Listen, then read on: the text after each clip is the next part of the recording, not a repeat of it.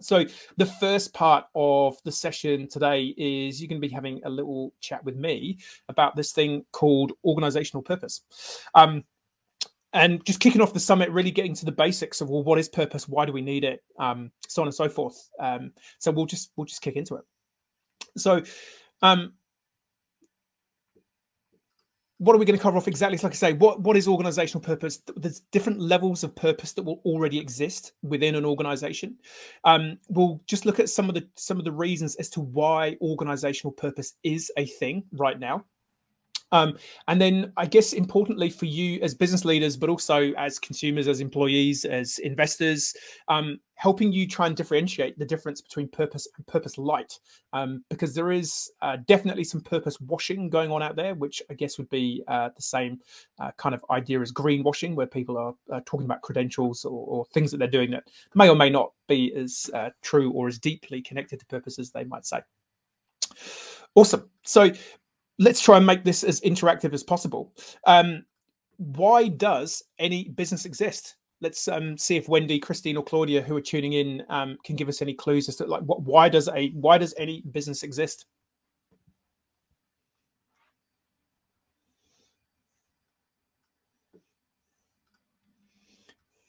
Fastest finger on the buzzer.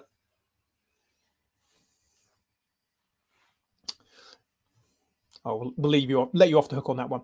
So the reason why a business exists is fundamentally to solve a human problem. That's why businesses were created.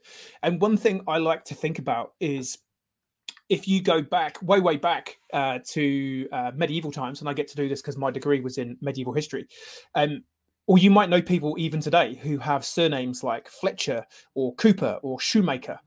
We um, used to be so connected to the concept of how we contributed. There we go. Wendy's coming with the goods here. Serve the community. Christine to provide goods or services. Um, yeah, we, we used to be so connected to the idea of the need that we were solving that we actually named ourselves after the thing that we provided to our community. However, since those times, and I guess perhaps more so since the 1960s, 1970s, it's become more around utilizing business as a vehicle to maximize profit and shareholder return in particular. And, you know, this is why we perhaps have some businesses around in this day and age that are focused solely on that profit maximization and focused on, um, I guess, creating or, or solving not a true human need they're solving what, what would be described perhaps as an artificially constructed need. And to, to sort of bring this into um, uh, relief, I guess, would be to think about, well, let's look at Maslow's hierarchy of needs. Now, it's it's not a complete model, um, but it's it's a really useful just uh, point to think about. You know, and if we look back to uh, countries like New Zealand that had a had a pretty hard lockdown during the the beginnings of the pandemic, you know, what businesses were deemed to be essential? Well, that's quite an interesting thing to posit or to, to think about for you and your business. Um, you know, is your business actually essential? Um, versus, you know, some of the businesses that um, were, um, uh, you know, claiming to be essential, but perhaps weren't that essential to to humanity. And I think that's where in Maslow's here you can see you know that safety and security physiological needs those are really the true human needs that need to be um, looked after at the deepest level. Because the risk is if you start creating uh, products and services around some of the higher levels of maslow's hierarchy you end up with products like this. Now this to me, I just feel sums up modern humanity uh, in many levels. So this is the pooch selfie. Um, it's basically a piece of plastic that you attach to your phone that holds a tennis ball so that you can get the perfect selfie with your dog every time. Now, I'm sure there are um, some benefits to uh, you know people having some uh, better health and well-being outcomes by feeling more connected with their pet, but do we really need to have designed and manufactured and sold and produced essentially a piece of you know landfill essentially which i think these kind of um, artificially created products and services lead to what David Graeber described as bullshit jobs. So, if you haven't connected to David Graeber's work, um, unfortunately, he passed away. I think it was maybe last year or the year before. Very, very smart guy, anthropologist, who who basically uh, assessed that there were these five types of bullshit jobs. We got flunkies, you've got goons, you've got duct tapers, you've got box tickers, and taskmasters. So these are sort of artificially created jobs that serve no real meaning to community, society, or to the individuals themselves. Um, and and that is leading to, I think, in no small part, this whole uh, great resignation as people are perhaps realizing that their job might might actually be a bullshit job, or um, they just don't have that connection of meaning and purpose to the role that they're doing. now, when you are pursuing things that are unnecessary when you start only focusing on profit maximization and trying to earn as much money as possible that also can lead to some really negative outcomes. At a slightly lighter level um, you know a couple of years was 2013 i think it was you know, Findus, a well-respected uh, food company throughout Europe, was found to be uh, uh, having horse meat in its beef uh, and other lasagna and, and other um, burger patties and things like that. Now, the reason that happened, well, horse meat is cheaper in Eastern Europe where they were sourcing their food from. So, hey, we'll do that. Um, it's all, you know, it was all about the, ultimately the, the end of their supply chain providing a cheaper product so they could get more money out of it. Um, so that's that's the lighter end but uh, you know at the really tragic end for those of you who've studied or had a look at the the boeing 7, 737 max story it's it's pretty clear that it was cultural challenges it was the um, change of the company to uh, be focusing on profit maximization rather than culture and outcomes that led to fatal outcomes on um, the the boeing 737 max uh, flights um, and that's something that I also echoed by me in my own personal background working in the medical device industry, where it was clear that where companies pursue profit over people, you end up with, with bad outcomes. and this leads us back to Maslow because not a lot of people know this, as Michael Caine would say. But before Maslow passed away, um, he had written or updated his hierarchy of needs, and but it was unpublished. And in his unpublished uh, updated version of the hierarchy he actually put at the at the top of the pyramid transcendental purpose so the idea is that humanity thrives and is at its best when it is doing something on purpose so this is really really crucial for me and, and this is where we kind of need to help uh, in my mind get companies to get to is, is, is the pinnacle of being an organization of purpose so getting onto that then what is organizational purpose so if you think about the world's most inspiring organizations, uh, they all have one thing in common, and that's that they are playing a game that's bigger than themselves in service of others. And that's really a big part of um, the crux of what is purpose for, for on an individual and organizational level. Individual purpose and organizational purpose, the journeys to, to connecting to them and understanding them are both very similar. Um, so this is the key though at, at, an organizational level you know beyond just making a financial return for your stakeholders you know what social and environmental impacts is your business making why should your employees your customers care about what you're doing um you know like I say, go back to the first principles of where business started, the Fletcher, the Cooper, the Baker. You know, we've all had a we all had a part to play, a role in the tribe to make sure that the tribe thrived. And it's about you understanding how are you making the tribe the tribe thrive as a business. So my old mate Aristotle uh, summed this up, and this is what I love. You know, like I say, I, I really love my medieval history, and, and, even before all that. And if you go back to some of the ancient philosophies, the ancient works that are out there, we've known what the answers are. We we know we know what we need to be doing. We've just been disconnected from it. And as Aristotle said, you know, at the intersection where your gifts, talents, and abilities meet a human need, therein you will discover your purpose. So again, this is the, the sim- exactly the same for individual or an organization as an organization, you have a set of unique skills, um, unique uh, things that you can do. And somewhere in the world, there is a problem that needs to be solved that you could be using your skills, your unique genius to make the world a better place and that it it sounds really really simple but it's complex. Um, it's tricky because you have demands. You need to be making a profit. You need to be doing all these other things. We're all human beings. We're all frail. Um, we're all failed at some level. So it sounds really really easy but it, it's not that easy because if it was easy we'd all be doing it. Um, and clearly we're we don't have thousands and millions of organizations of purpose yet because we still have some problems in the world. This is um, a model from a good mate of mine, Zach Maturio, who kind of pulling this together. So if, if you start thinking about the individual, you know, so your personal purpose, why me? What why am I here? Why am I in this organization? you've got the product or the service you know why this you've got your world need well who cares about what you do and at, at the nexus point of all of that you've got this why us so that's just a model um, of, of, how to sort of think about um, uh, organizational purpose at a higher level another model just to throw in the mix if you sort of think about a spectrum of purpose so historically you know charities will were described i guess as the ultimate for purpose enterprise and in many ways they still are Whereas at the far end of the spectrum, you've got BAU, business as usual. So if you're the CEO, excuse me, if you're the CEO, leader of business, if you're a board member, um, your your only fiduciary duty, really, currently, globally, uh, is for you to trade that business solvently and to make as much money as you can for the shareholders. That's that's really your only duty.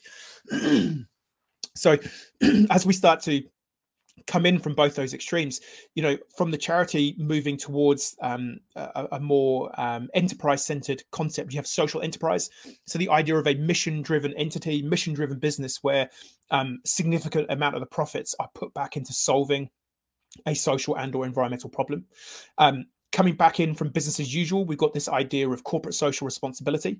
Um, and I'll talk a little bit more about that. Uh, well, Beth will be talking a little bit more about the differences between CSR and B Corp uh, tomorrow. But at, at, a high level, you know, corporate social responsibility, we have large numbers of, of organizations definitely on the uh, the carbon uh, I guess you know monitoring and, and, looking at their carbon emissions. You know, net zero is is a big movement within the corporate environment. Um, similarly, you might have a lot of businesses that are looking at um, making sure their supply chain is child labor free. You might be uh, organizations might be looking at are we paying a living wage across our organization? So typically with CSR though, it's it's one of many elements that an organization is having a go at, at, at getting better. Um, and, the, and I guess the risk with CSR at that level is, you know, is it uh, rigorous? Is it independently verified? Um, yeah, can you sort of prove what you're doing? And that's what leads us to B Corp. And I'm not going to talk about B Corp really on any depth today, other than just to briefly introduce the concept. And if you want to learn more about B Corp, you need to tune in for day two tomorrow, where hopefully we won't have any technical issues. so, B Corporation um, is is for me the pinnacle of proving the purpose that you have in your business, at least on an operational level.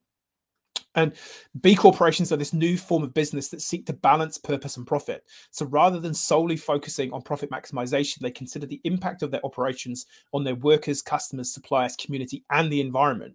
And increasingly are expected to um, enshrine legally a sense of corporate purpose and mission at a governance level. Um, we'll probably touch on that a little bit tomorrow if we have time. So, B corporations are essentially these uh, for profit businesses that have been independently verified to be meeting the highest levels of transparency and accountability around their social and environmental footprint. So, that's where, um, you know, particularly here at Grow Good, we, we feel that, that B Corp is the way forward for proving that you are truly a purpose driven company. And it helps you kind of galvanize and pull together some of the strings and tendrils of the good that you're doing on an operational level and helps bring it bring it to life. cool. So, purpose probably already exists in an organization. And there are kind of four levels of purpose that you can um, typically find within an organization. And it typically would look like this. So, at the basic level, a lot of companies will be doing some kind of corporate giving. So whether it's um, a donation, um, I mean, we do this at Grow Good. Instead of providing Christmas gifts, uh, we typically make a, a, donation to a charity at Christmas as a thank you to companies that we've worked with. Um, you know that's it's a great thing to do we're not we're certainly not saying don't uh, help support charities but the challenge is you know not every dollar spent uh, in, uh, in, in you know, giving to charity is uh, a dollar well spent so um, it, it's an easy entry level way of connecting to doing some good but you know actually how much positive contribution is that donation making? The next level up again certainly not suggesting you don't do this but just be wary. Corporate volunteering um, is very very popular um, you know but again, having worked in the not-for-profit sector, um, I spent 12 months hanging out with a team at Kilmarnock Enterprises, based down here in Ōtautahi, Christchurch, and um, a very, very popular uh, business for good, uh, I guess, social enterprise and we would be inundated with people from particularly professional services firms wanting to come and volunteer and come and hang out and do some work in the factory. So Kilmarnock Enterprises is a, essentially a sort of third party sort of manufacturer outsourced uh, facility that can do things like picking, packing, um, re uh, yeah sort of refurbishing, recycling of stuff. So we'd have all these um, you know corporate people that want to come and volunteer for the day, and we did it a few times, but you quickly realised that you know no offense to the corporate accountants, but you're a great corporate accountant. It doesn't mean you're actually good at picking and packing food and spices and putting them into a little 50 gram sachet and weighing them and measuring them um, and putting a label on straight. And quite often we'd find that um, you'd have to redo a lot of the work that had been done by your corporate volunteers. So you feel good um, having done some good for your local community or, or environmental thing, um, but quite often, uh, you know, the charity that you've helped actually needs to, go, needs to go and redo the thing that you're doing. And also, you know, if you're a corporate accountant, uh, I'm picking on the accountants. I'm very sorry. Um, you know, it, it, might not mean that you actually like planting trees because if you did like planting trees, you'd probably be an arborist. And so th- there can be a bit of a disconnect. So the next level up would be purpose light. And so this is where you might have individuals running some kind of purpose uh, based projects. They've got permission to go and try and test some little projects um, on the fringes of the company. Um, I'd also put into this uh, section companies who are making some claims about doing some good, but you know, when you really scratch the surface, it's not really all that it's been made out to be. And then at the highest level, you've got what at Grow Good we call purpose fueled performance, um, where you know purpose is strategy. You know you have a clearly defined and articulated purpose. The organizations and individuals are fully aligned behind it. You have this um, poor account. I know Ivan. I feel, feel very sorry. It's because I don't like maths. I pick on the accountants. It's it's just all my childhood trauma coming through. So feel feel very sorry uh, that I'm, I'm, picking on them. Um, Yes, but your your you know your true genius is being used for true human planetary needs, and that is where we want to get businesses to, and we feel that's where we need to get businesses to for so many reasons. Um, and that's really yeah part of what we're we're trying to help companies with. And I think um, shout out to a good friend of mine, uh, Loudon Keir. Um, this is his uh, um, his phrase. You know, it's not what you gave; it's what you could have given. And I think that really sums up the corporate giving kind of aspect there are um, there's a couple of companies here in New Zealand. I won't name them publicly, uh, who have you know adverts running on TV talking about how much uh, they've donated over a period of time. And when you do the maths, you kind of go, well, actually, yearly that's less than what your CEO earns. And so you kind of go, well, could you have given more? Could you have done more? Yeah, you probably could have done. So this is where I think you know people are increasingly savvy about this purpose light and companies making platitudes, making some donations here and there to sort of morally uh, uh, and environmentally offset the core uh, damage potentially of what their business is actually doing. So let's look at some examples of purpose in action. Now, Volvo, I think, is actually a really cool um, example of purpose in action. Um, if anyone knows anything about Volvo, the thing that they are most famous for is making cars that are super safe. Now, if that is your sort of unique proposition as an organization, uh, you would probably find that your intellectual property lawyers and uh, marketing team would be pretty keen to keep that and ring fence that and say, no, look, we need to we need to use that as our unique sales proposition, our unique marketing advantage. But Volvo didn't do that. They have chosen. This was from a couple of years ago. They they shared 40 years of safety data that they'd been collected, that they'd been collecting, and they shared it with all their industry competitors because their purpose was to make cars safer for all. Now that's a great example of purpose in action, because this is the thing.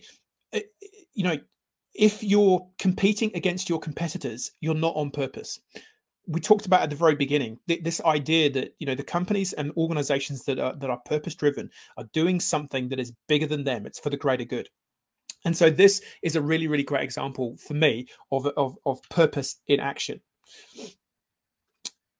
So maybe we will get some uh, put some comments uh, as i trundle on through the, the rest of this presentation. But um yeah what what other examples of purpose can you identify? Have you got examples? Maybe uh, you yourself, um, if you are tuning in. I know Wendy, you do some pretty purposeful stuff. Um, yeah, like what examples have you? Can you recognize or can you see out there where there are, um, yeah, good examples of purpose in action? Put some stuff in the comment. Cool. While you're doing that, I will keep on going. So, five levels of impact. Like I said, we, we've introduced this idea of business as usual, which is where businesses kind of come from. This idea that you know businesses only aim legally eh, across most of the developed world or most of the world is that you need to trade in a manner that is solvent and you need to make more money uh, this year than you did last year or this quarter than you did last quarter we've talked about CSR. That's kind of a next step up, but there's, like I said, there's this risk of it being unverified, it being patchy, it not being holistic, which is that leads us to B Corp. So, like I said, B Corp Day is going to be tomorrow, but at the high level, B Corp measures your business's impact across five areas. It looks at your governance, it looks at your um, how you treat your workers, it looks at your community impact, which is sort of supply chain and diversity. It looks at your environmental impact, and it looks at your customer model or what it is that you actually make. And that's why um, you know, I, I, make no claims that B Corp is the silver bullet. It's it, it, it is not the um, most perfect system, but right now it's the best system that we've got out there for companies to truly measure their impact across um, holistically, holistically across all of their business. Now, within the B Corp, there's actually kind of two levels. Um, above B Corp or within the B Corp assessment, there are ways that you can unlock more points, and that's by having what's called an impact business model. Um, and that is basically where you can prove that you have gone out of your way to create more positive social and environmental impact than you have been uh, than you are legally required to do as a business. And Ethique is um, the example that i always use of that and we'll be um, hopefully talking to brianne as part of our panel event after this after this um, uh, session just now um, where maybe we, we can well i'll make sure that beth asks us some questions about her impact business model. There we go. Beth over to you on that one. Um, but beyond um, an impact business model and where we ultimately need business to be getting to is for business to be a regenerative business because you could be a really good b corp but you could still be extracting something from the planet. And ultimately if we are all even slightly extractive um, we end up in a place of um, there being less. So that's kind of um, where we're at. So wendy um, shout out here to um, the uh, B1G1, so buy one, give one community. They are a certified B Corporation as well. Um, so they make it really easy for companies to donate um, monthly uh, as they as you're going through your invoicing. So that's a great example of um, yeah, so so that that corporate giving uh, purpose and action. So go you, Wendy. Love your work. Cool. So why is organizational purpose a thing right now? Um, certainly Beth and I think it's a thing right now. Certainly, the panelists who we've got coming up will, I hope, will agree that it's a thing right now. Um, we live. This is this is I guess this is the, the the interesting thing. Like we live in exceptionally good times for sure. Like if you're tuning in from New Zealand, Australia, the US, um, you know, any sort of Western democratized nation, life is pretty good for most people right now.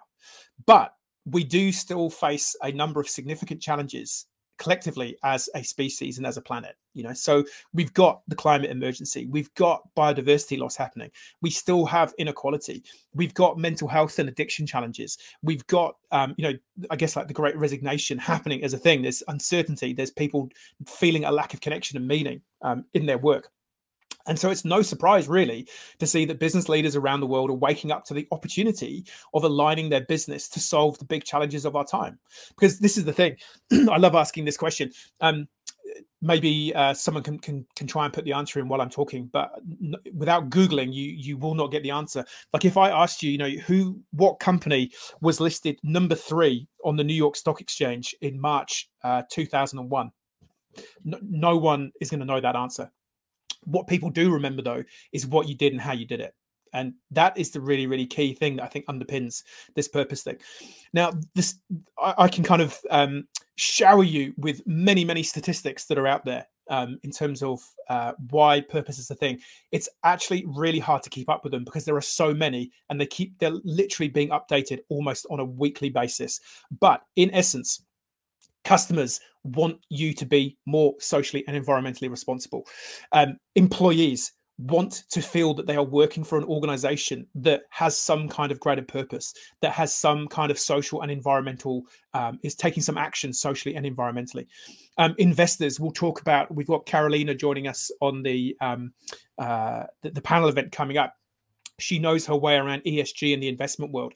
But you know, investors are increasingly looking to put their money in organizations where uh, companies can prove that they're doing some good. Um, we'll mention a good example tomorrow in terms of, uh, well, actually, we might not mention it tomorrow, so I'll mention it now.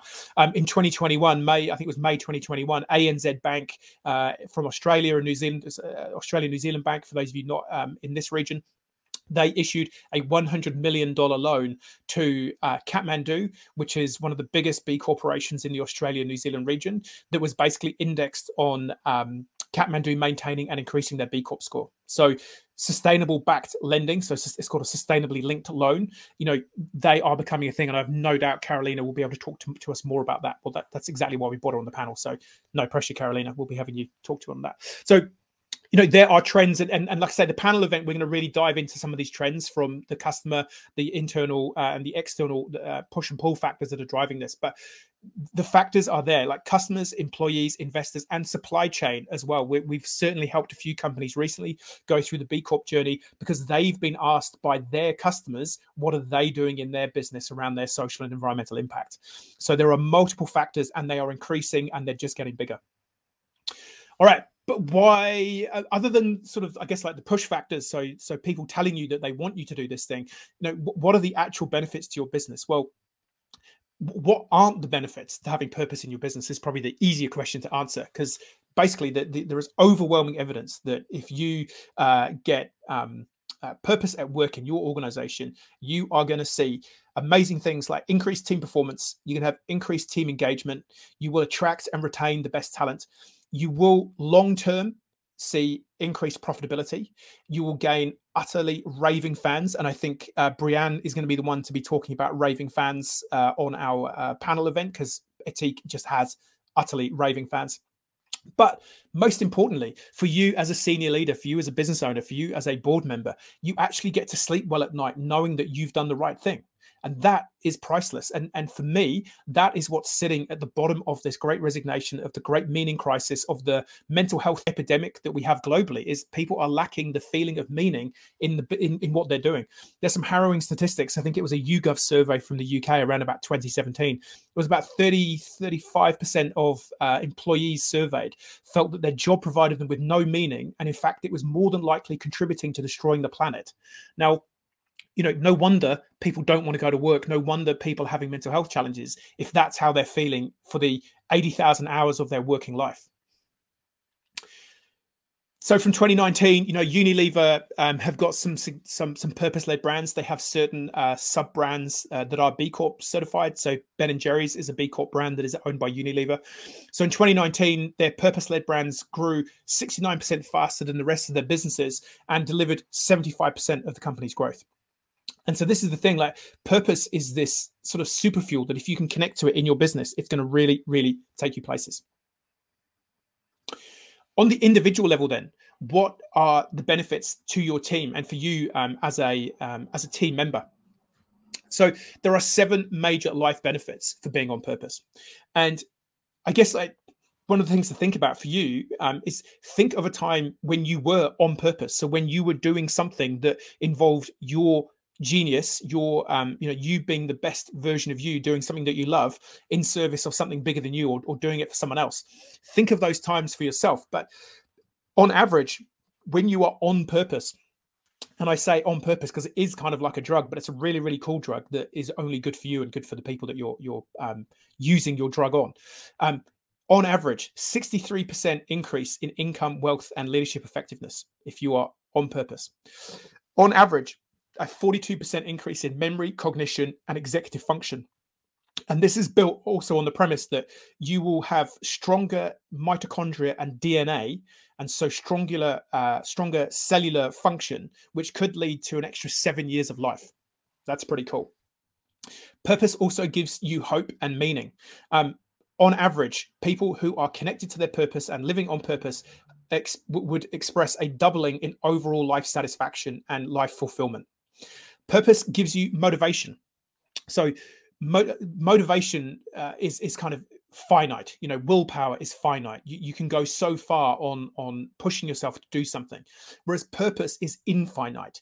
If you connect to the idea like i say doing something bigger than you in service of others you just don't stop. You just keep going it also gives you um, deeper levels of resilience. So, again, on average, four times engagement and five times productivity on task if you are connected to the purpose of it.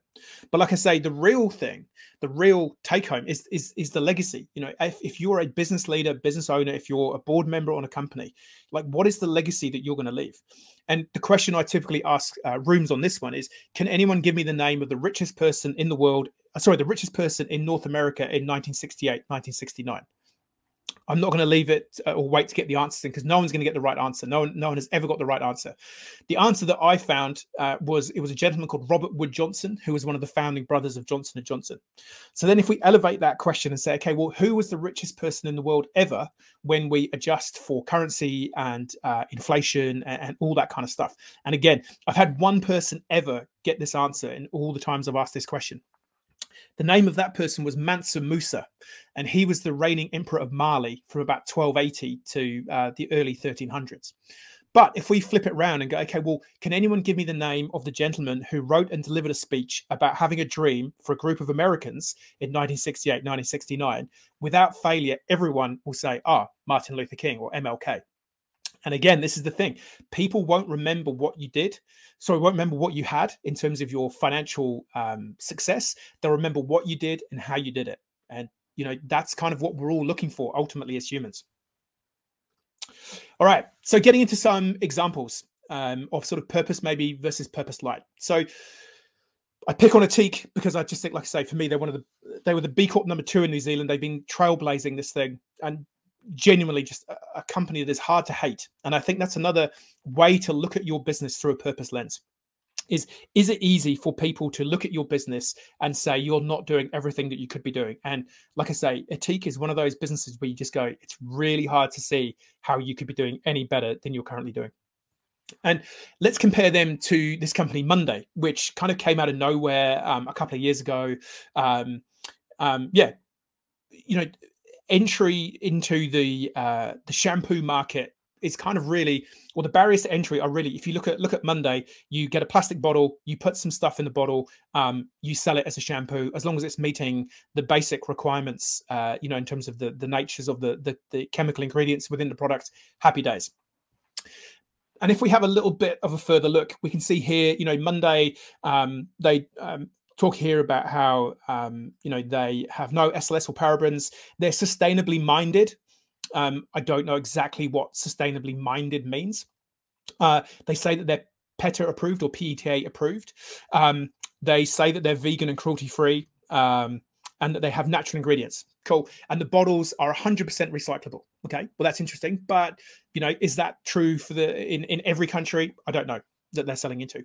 Versus when we have a little look at um, I, I would use Ethique products. Um, totally happy to, to to say that you know this is the most certified shampoo bar you will ever use. Like this, these are just these are the certifications that they have. So they are a certified B Corporation. Two percent of sales go to charity. They are living wage certified. They are New Zealand made certified. They have direct trading in place. They are certified palm oil free. They are certified cruelty free and vegan free. They are 100% plastic free. Their packaging is 100% compostable. Uh, they are climate positive. They plant one tree for every order, and they are 100% plastic free with cardboard shipping.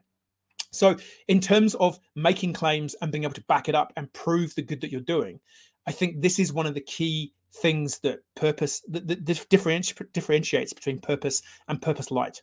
And again, this is why B Corp is such a useful tool to kind of bring all this together and help you understand the good that you do, but also prove it so that you can get the benefits of um, the the communications that you're making to your stakeholders, whether it's to customers, employees, investors, and your supply chain, and, and others in your supply chain, uh, others in your uh, ecosystem.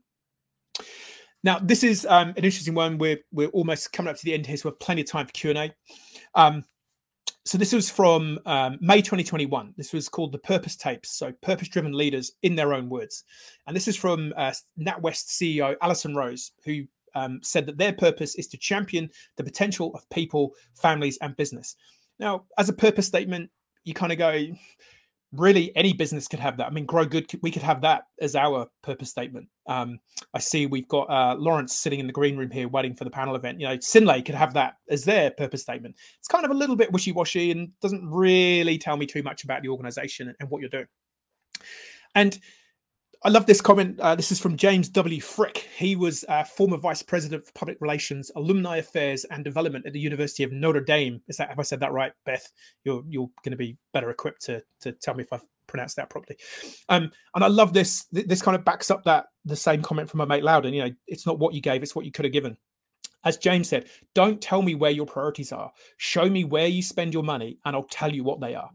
And this is an interesting thing. You know, NatWest faces criminal case over money laundering. So at one point you're talking about creating benefit to families um, and business, and then at the next minute you're facing a criminal case over money laundering. And so for me, that that's kind of like the real acid test for for purpose is, you know, can you genuinely prove the good that you're claiming that you're doing, and are you doing it 100% of the time when no one's looking? So that's it from me we have got a bit of time for Q and A. Um, hopefully, people are tuning in and that we've worked out the live stream stuff. Um, let's bring Beth back in. Has Beth got any thoughts, comments, questions while we're waiting for the crowd to come up with something? Um, that was great. Thank you very, very much. You, you know, as you do, stole some of my thunder for tomorrow. Sorry. But, but, we knew that was going to happen because you like to talk a lot. Um. Anyway, re- reinforcing the learning. um. Yeah. So let's see. We have a comment. Until we don't have clear regulations to avoid greenwashing, which will take a lot of time certification as a B Corp is the only tool that can ensure we are buying a safe product. Is that a question or a statement? I think it's a statement. I, I, I agree with you, Ivan. yeah, I agree. Um, go ahead, Tim. And, I mean, I, as I said, you know, I, make no claims that B Corp is kind of like this silver bullet that's going to solve all the problems. But certainly when I discovered it and connected to it, it it's the best that we've got and it's getting better year on year. Um, and the more more people that support it and you know as either as getting their company certified or as consumers you know you can start putting more pressure on B Lab, who are the, who are the organization that run the certification program, to update the assessment and, and and make sure we're asking the right questions of companies to make sure that they are doing the right thing. So yeah, ten out of ten. I 100% agree, Ivan. Anyone else? Feel free to put some. Com- oh, here we go. We got another one coming in. Just a comment. That's cool. Yeah. Anyone else?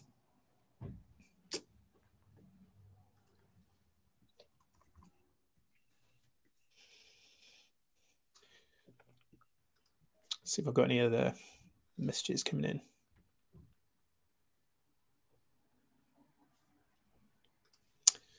I checked to make sure that um, the link was working uh, looks like the link is working on LinkedIn for the people who got the new link. Excellent. Um, so maybe we'll just we'll I'll post that liberally uh, in a second. Um, we've got uh, Lawrence and Carolina in the room. Do you either of you two want to jump in with any uh, pre-panel comments on anything that you've just heard, or are you keeping your powder dry? No, Lawrence, keep. Oh, you do. You keep You're keeping powder dry, Lawrence. She's she's nodding and shaking head at the same time. I'm just confused now. How about Carolina? You got anything you want to?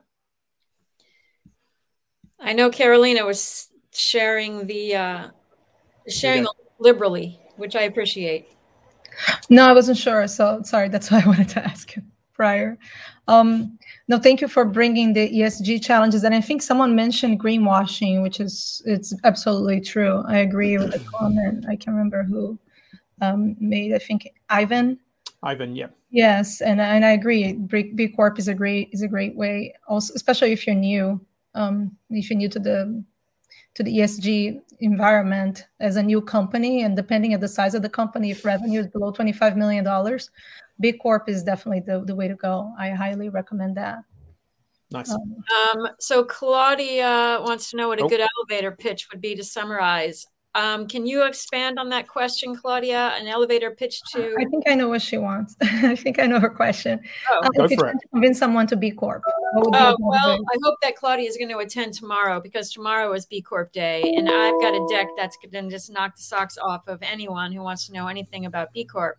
But, you know, the short answer is uh, it's a very easily deployable framework um, that is standardized over you know more than 70 countries um, more than 150 industries that all recognize the same markers of of you know impact and sustainability. And so um, we'll talk about roi claudia which is uh, which is key right for why should you should you put the resources on becoming a B Corp? And it's just a slam dunk. And I have some, I'm going to save my thunder for tomorrow, but I've got some pretty amazing metrics to share with everyone, nice.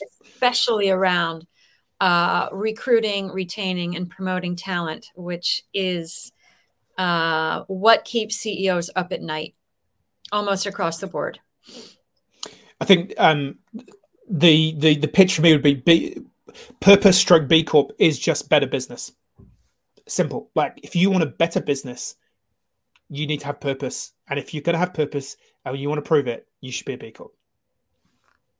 Eh, like whatever the metric is, whatever you're trying to be better at, and that's why we call this the Be Better. And, and we we have a the community that we of the companies that we're working with to help them become B Corp. We call that the Be Better community because it's about businesses that wants to be better. Because if you are a better business, you you will solve every problem that you like. B Corp and purpose will solve pretty much every problem that a business has. It's just that business leaders haven't considered typically purpose as a way to solve that problem.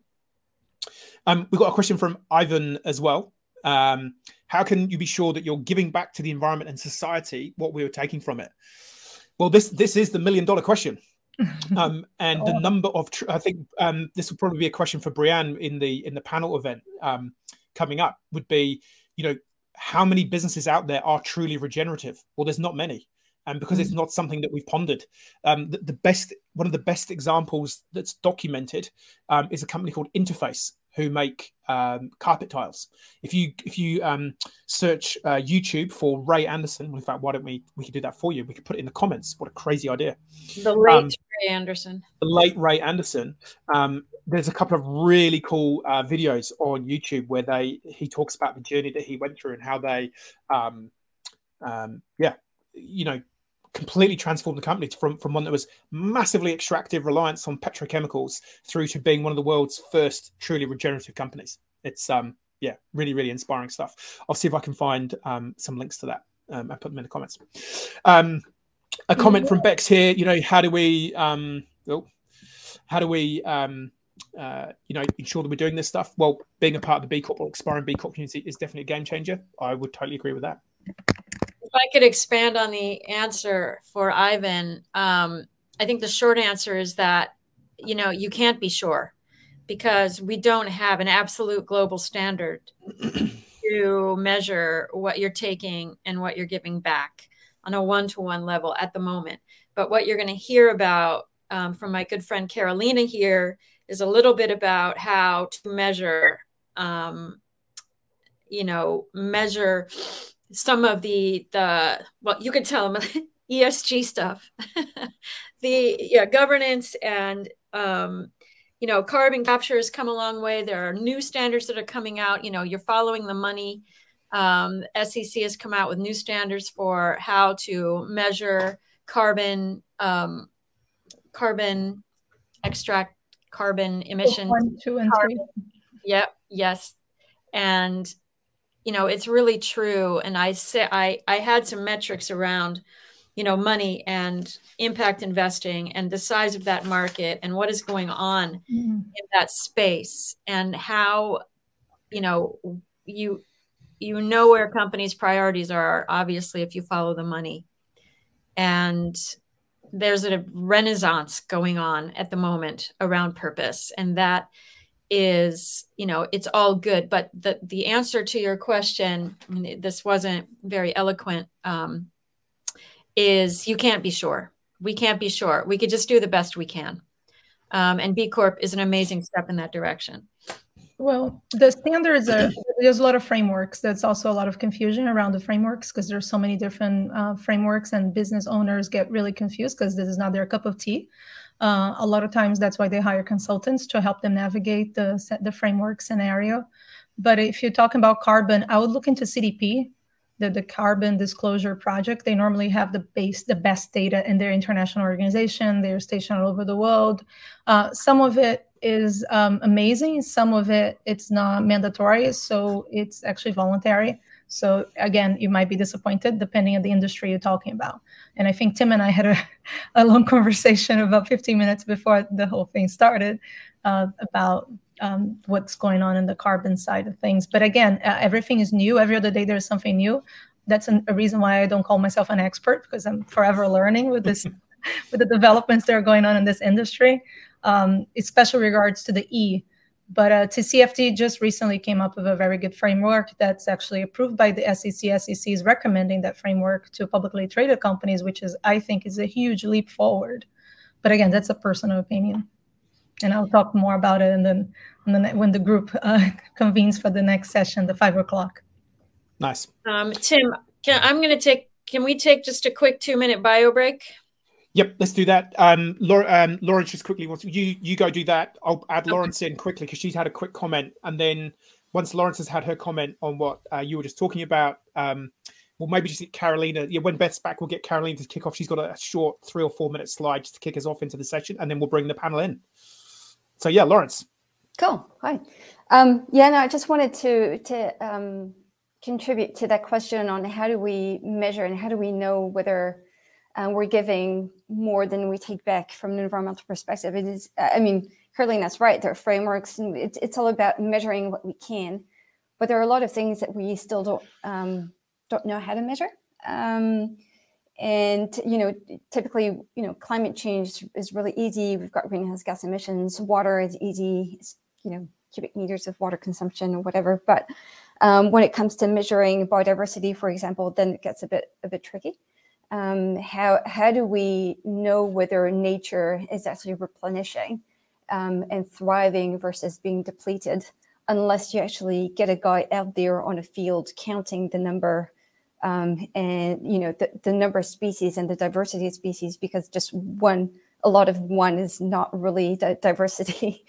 Um, and, and so how do we how do we do that um, at scale is very problem well not very problematic but it's complicated it's challenging in some areas same with animal welfare how do you how do you know that an animal is happy um, we don't even know about humans um, yeah. or you know we don't really know how to define that yet um, so, yeah. so in some cases, it's, it is it is about measuring, but we don't know how to measure everything yet. That was just my my contribution. Totally no, and this is the thing. You know, if doing good was easy, we'd all be doing it. It's it's not easy. It's hard. This is the new frontier of business, and we're we're we're pushing boundaries. We're testing stuff. We're we're trying to create this whole new way of doing stuff. So you know th- this is why it's hard and, and doing good is isn't easy because it's relatively easy to maximize profit and just focus all in on that but to start thinking about well welfare and regeneration right? we've not done it before uh, not not at the scale and the level of complexity um, that you know we've got here um, I'll just sh- I'll do a shout out. Um, a mate of mine, Mike Morris, uh, in the UK. He is CEO or he's head of program, sorry, at E, e Bio Atlas. I don't know if you've come across them, Lawrence, but you two should probably connect because they're all about helping measure biodiversity. Um, and they, they do, he tried to explain it to me. I'm not a scientist, but they basically measure DNA in the air. So they can tell you how, like, the biodiversity of a patch of land by capturing DNA from the air. Like, that sounds all like science fiction to me, but um, I will, um, yeah, add, uh, I'll put a link into Mike and maybe connect you to. All right, we have got um, let's go, we'll remove uh, Lawrence briefly. Thank you for your input there. We will add Carolina. We will add uh, Beth. And um, yeah, Carolina, over to you to kick us off um, for the panel session. And Beth, over to you. Thank you. Tim, can you hear me? Am I coming through? Can you hear me? Yes. Okay. All right. I'm I'm sorry. I'm new to this StreamPipe, and so I'm uh, I'm I've got like Zoom on the brain. Uh, anyway, thank you everyone for staying with us for the second hour of our summit. And that was fantastic um, frame to kick off this panel about um, putting the purpose that Tim described into action in real life. So I'm excited to introduce um, uh, someone who's become a really great friend, Carolina Murphy. She is uh, the foremost authority. I can't call her an expert, but she's an expert to me in ESG. She has spent uh, many, many years in the space. I'm not going to read your bio, Carolina, um, but she's very, very impressive. She attended COP um, the the in Glasgow this past year. She has spent decades um, in the ESG space and sustainability and being an advocate for the planet. Um, and so, Carolina, if you could just talk a little bit about what brought you to this kind of work, a bit about your background, and then um, we'd love to hear about how you view purpose from your ecosystem.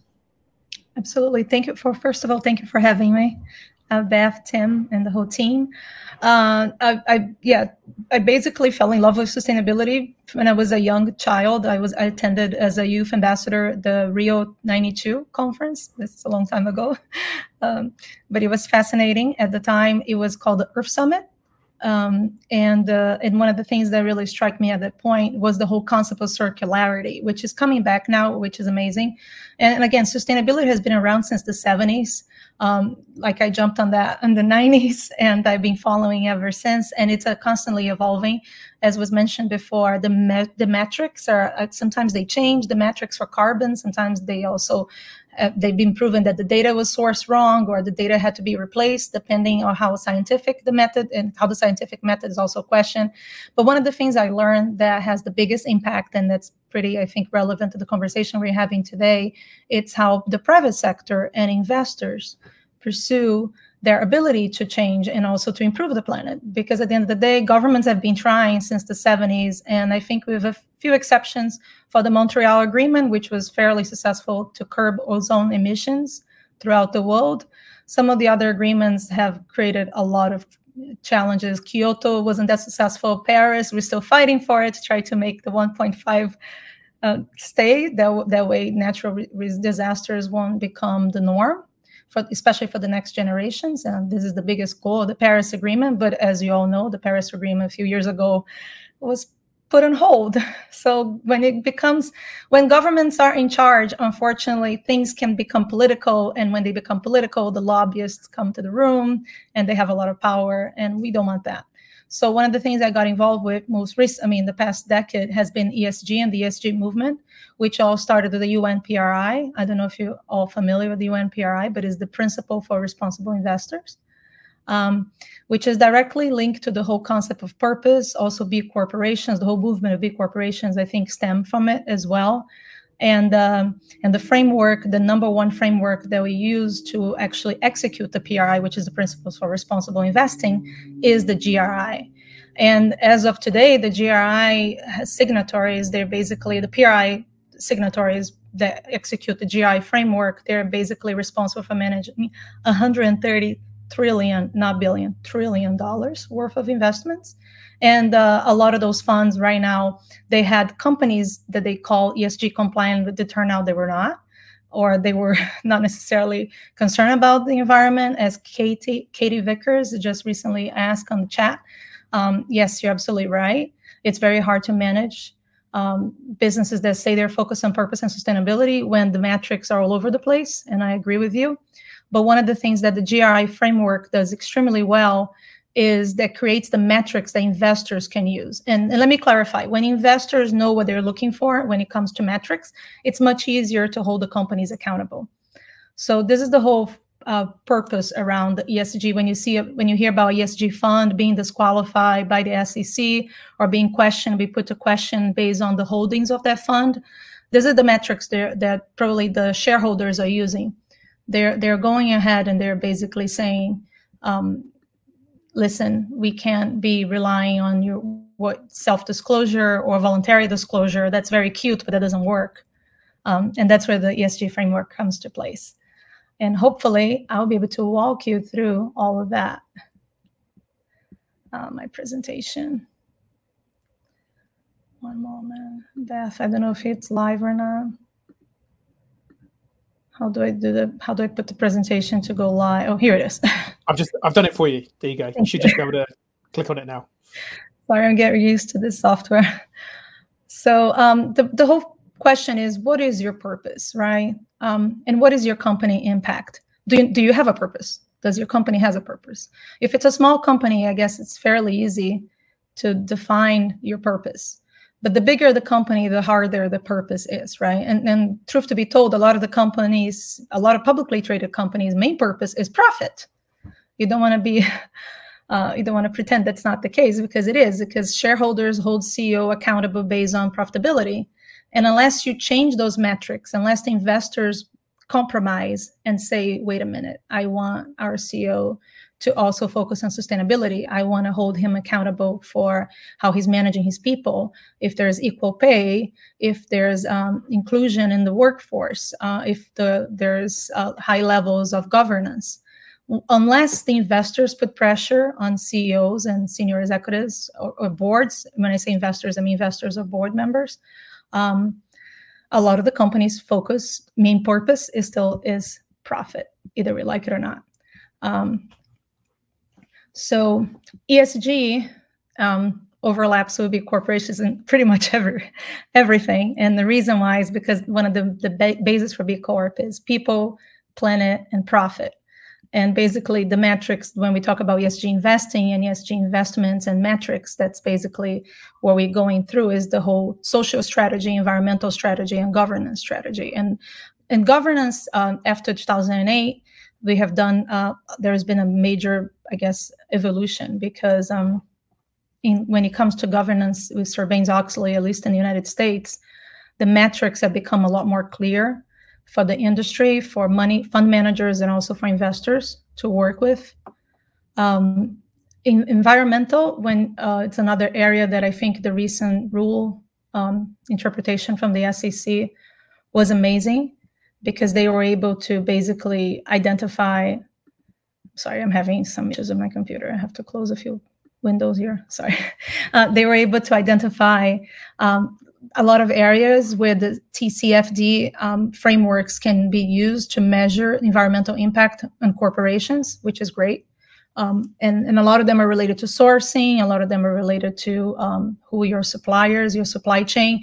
There's going to be a huge opportunity out there for those of you that work with supply chains uh, it's extremely complicated area to be in right now but it's also that's what a lot of opportunity will be how do you measure or is that do you want to do what kind of approach do you want to do bottom up or top down so let's say if you're a fortune 500 company yes you can do a top down approach because you can basically write a piece of paper that says every single supplier we have is going to have to disclose or using this framework and i want you to follow the gri or i want you to follow the you know TCFD, and uh, and I want you to become B Corps, or I want your suppliers to be B Corps. So middlemen are going to have to comply.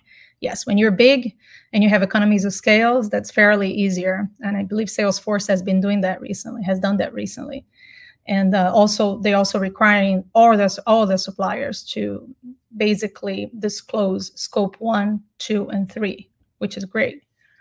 Now, if you're a small company, that's far more difficult. But what you could do, you could join um, associations and groups that basically work with companies that are compliant. And a lot of those companies are B corporations across the world. A lot of the farmers, they are fair trade farmers. And that can really help your supply chain. That can really help you comply for the E in the supply chain. And when it comes to the S and social, as you've seen, especially after COVID in the United States, there's this huge push for employees to feel more appreciated, to feel respected, to feel empowered, to feel like they have a voice, um, to be considered, to be part of the conversation. There's also a huge push for DEI regulation, which is amazing. California is in the forefront of that. Um, they're pretty much light years ahead of the other states, but they're doing the right thing. Um, matter of fact, recently California has passed legislation that companies with um, if I'm not mistaken, please don't quote me on the exact number, but if if they have revenue over a billion dollars, they have to be in compliance with TCFD as well as uh, a few ESG metrics, which is great. And normally, when California does something, the other states follow. So that's good news for those of us that care about sustainability and climate change, and also making sure Earth doesn't get, doesn't keep getting warmer.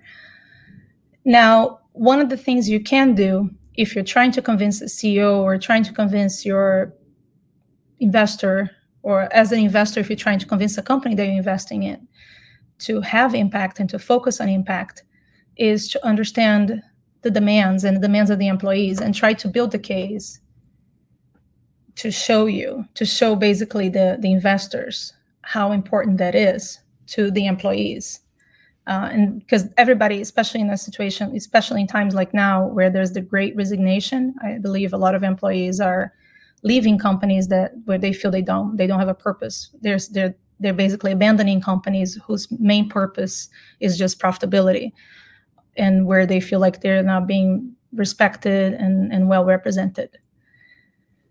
On the other hand, from an investor standpoint, um, there's a huge argument for ESG, I would say, because, like I said, 130 trillion dollars of investors a commitment in, in fund by fund managers and asset managers from the pension plans